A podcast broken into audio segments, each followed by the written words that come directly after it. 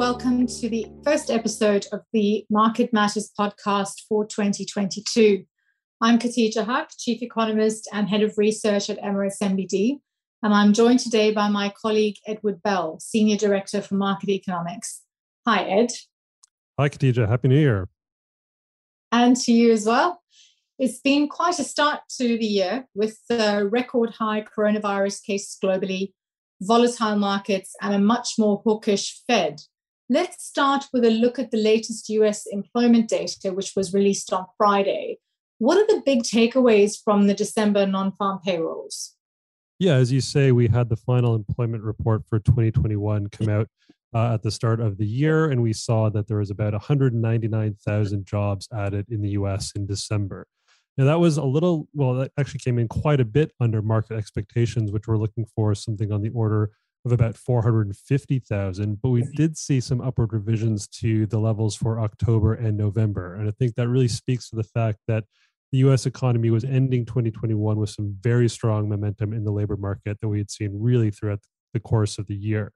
Now, while we did get that miss on the headline number in terms of uh, the net change in jobs, most of the rest of the report still looked pretty good. So the headline unemployment rate actually fell below 4% for the first time since the pandemic began in 2020.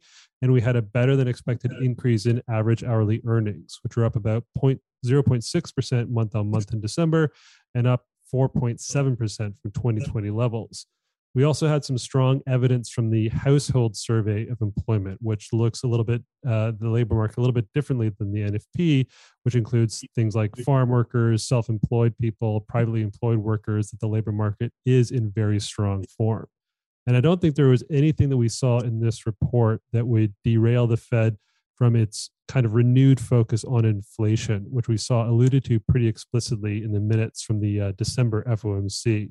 So you'd probably expect to see some impact of the Omicron variant of COVID 19 on employment data. We didn't really get much of it from the December print. We'll probably see more of an effect in the January report, which is going to be out in a couple of weeks, with sectors like hospitality, uh, travel related jobs likely to take a hit.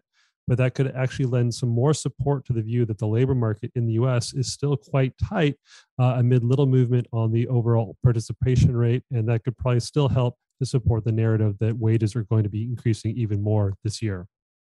Right. So potentially the rise in COVID cases that we've seen over the last few weeks in the US would increase absenteeism, for example, people not being able to go to work because they've either tested positive or they are in quarantine. So that still means that when employers are looking for people, they may not be able to find uh, anyone to, to do the work that needs to be doing. And that then potentially feeds into higher wage growth, which is something that we've seen uh, the Fed pay closer attention to. So, what does the the data mean? So let's say we do get a disappointing January um, jobs number. Uh, how would the Fed look at that, and what does that mean for um, their policy going forward? Yeah, I think one thing we we might actually end up seeing is a little bit of a a reversal in terms of the Fed language, where we had this narrative over all of 2021 that inflation was transitory, that is going to be worked off. It's it's all about the reopening of the economy, uh, and I think a lot of that still kind of holds true. But ultimately, it does look like the Fed is more worried about uh, inflation being stuck in for a long time.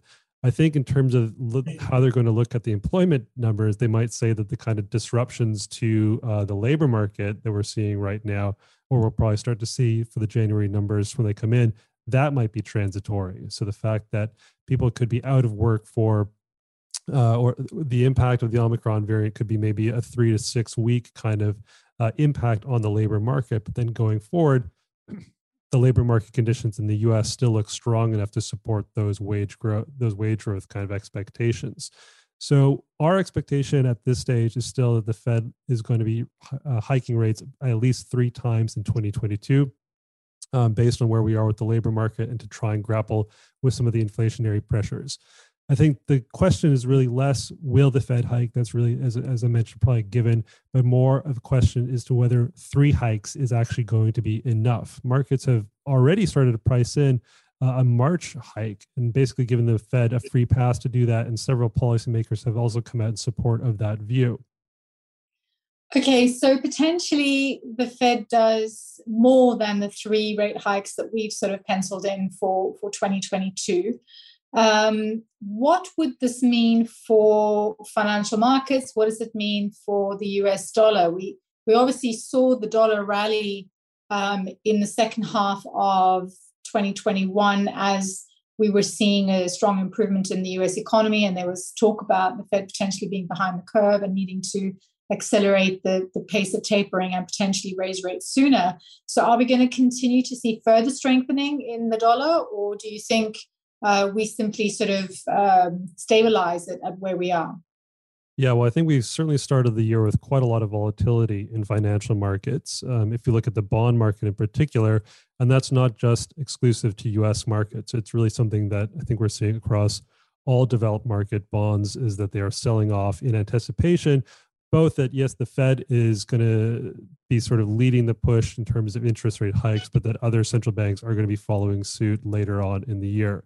So we have this the prospect of a kind of wholesale shift from the extraordinary loose and accommodative policy that was adopted during the pandemic to a much more hawkish uh, and contractionary policy that's really seeming to hit home much harder in markets now with sell-offs in those bond markets and equity markets as well.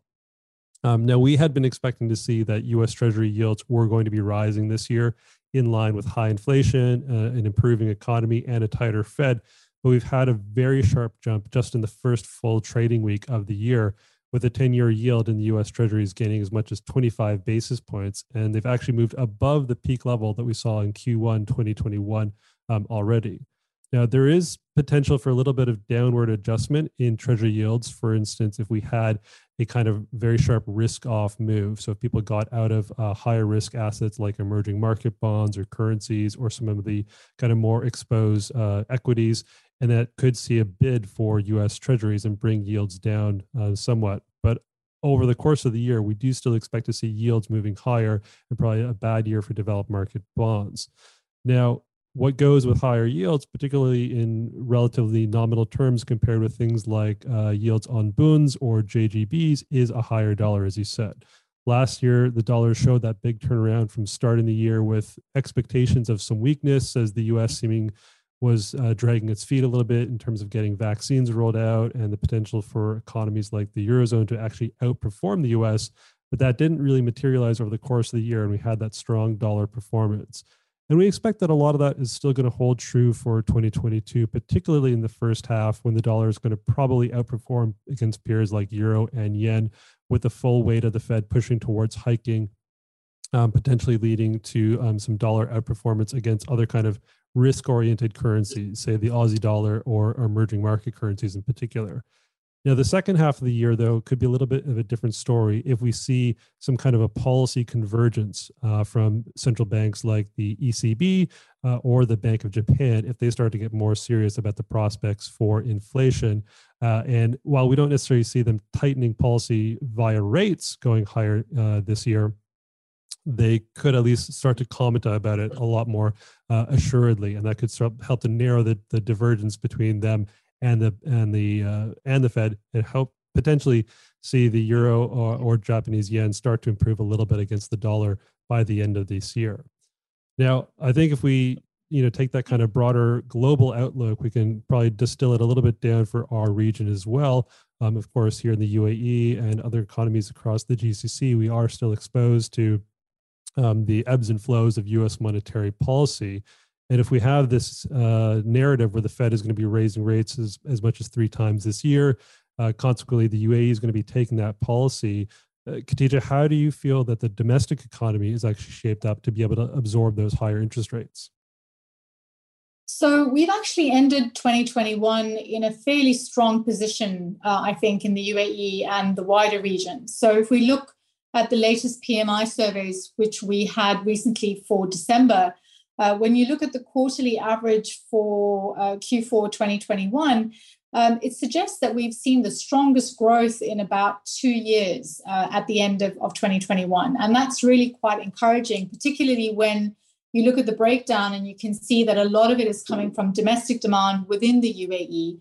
Uh, we have also seen a recovery in international tourism. Um, so when we look at the international visitor numbers for Dubai, for example, we've got data through November.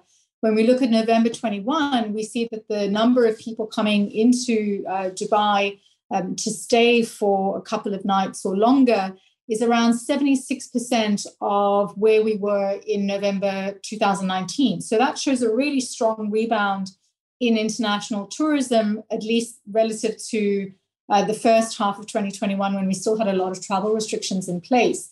We've also seen that improvement echoed in hotel occupancy numbers in Dubai and also a big jump in what hotels are able to charge um, their guests as well. So I think overall, um, the hospitality sector had a very strong November, de- December season, and we would expect some softening in the first quarter of this year because of the spread of the Omicron variant and the tightening of some travel restrictions, uh, as well as people choosing simply not to travel uh, during this period when there is uh, such a big uh, increase in the number of cases. So when we look at the UAE, then you know Q4 was was pretty solid.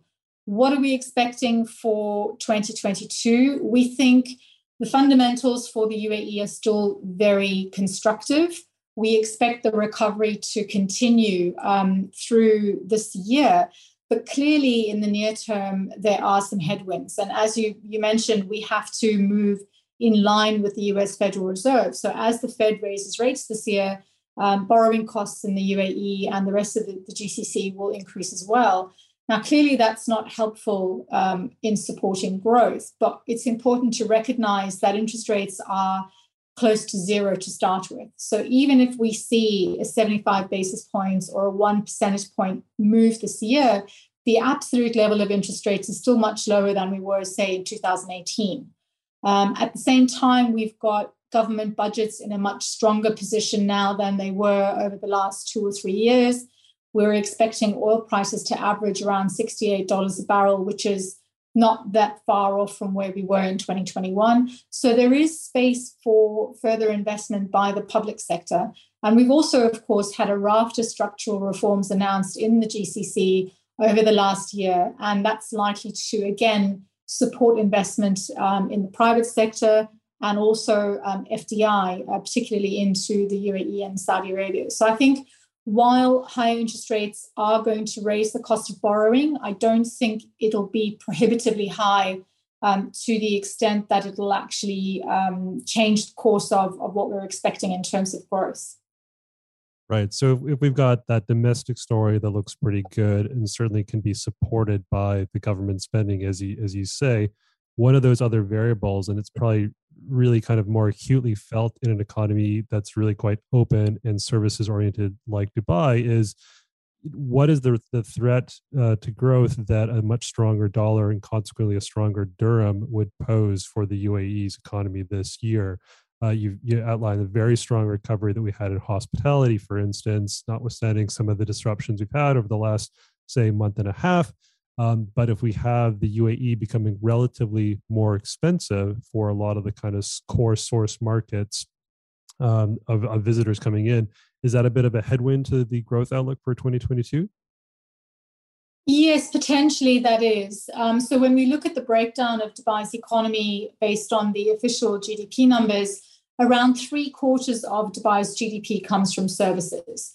Um, and because the currency is pegged, when the dollar strengthens, those services become relatively more expensive when compared to some other markets. Uh, and again, as you say, because so many of our visitors to Dubai come from emerging market economies, um, the tourism and hospitality sector is particularly sensitive to that loss of competitiveness. Now, one way for businesses to get around this is for them to offer discounts and incentives and effectively reduce their selling prices in order to offset the, the dollar appreciation. Um, we have seen this in 17, 2018. Um, and I think it, you know it's something which uh, businesses are probably um, setting themselves up to do. But of course, that has a financial impact uh, on them, particularly if their their costs are still rising. Um, so I think it is going to be a challenge. But again, to it depends to a large extent on how much stronger the dollar gets this year. I think if we uh, remain broadly where we are, um, so far, uh, you know, we're still in a in a reasonably competitive position. But if we see a significant sell-off, for example, in emerging market currencies, then I think it will deter a lot of visitors from those uh, countries from coming to Dubai because it suddenly becomes more expensive for them to do so. Right. I mean, if we take maybe a, a slightly longer kind of time frame, maybe kind of 18 months to the next 24 months, we've had a as you as you outlined a very strong recovery in the domestic economy here in the UAE based on the, the kind of metrics that we can ascertain from the travel and hospitality sector or really any sector. And even anecdotally I think anybody here in the UAE would say that things are, are seemingly quite busy uh, if anybody's trying to get a taxi in UAE uh, at this time of year what's the kind of turning point though do you think that that the UAE, UAE economy can say, well, we've we've kind of gone past the pandemic, or we can sort of talk about it uh, much more in a past tense. We've always had a very strong rollout of vaccines here across the UAE, helping to support that um, ability to stay open to the rest of the world. But where is it the point that we can really sort of put a put a final point on the the pandemic for us? I think that's a hard question to answer uh, because there's so many moving parts to that, not just in the UAE, but in the global economy as well.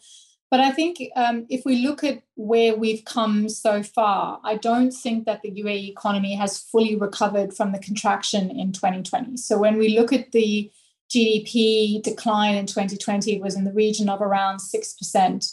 Uh, the rebound in 2021 is probably in the non oil sector around 3.5%. So, just looking at those numbers, it tells us that we still have a ways to go in terms of getting back to pre pandemic levels.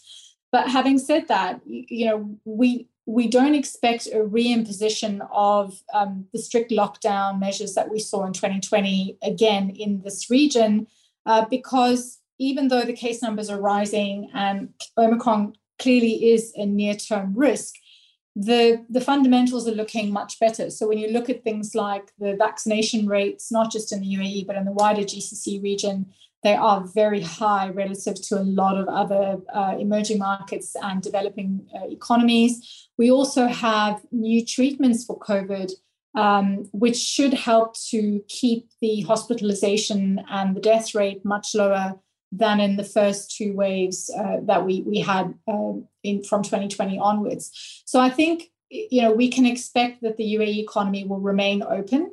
We may still see a slowdown in terms of the tourism recovery because other countries may um, introduce some restrictions on travel. People, as I said, can choose not to travel as much uh, when there's so much uncertainty. But overall, we think the economy remains on track to, to recovery.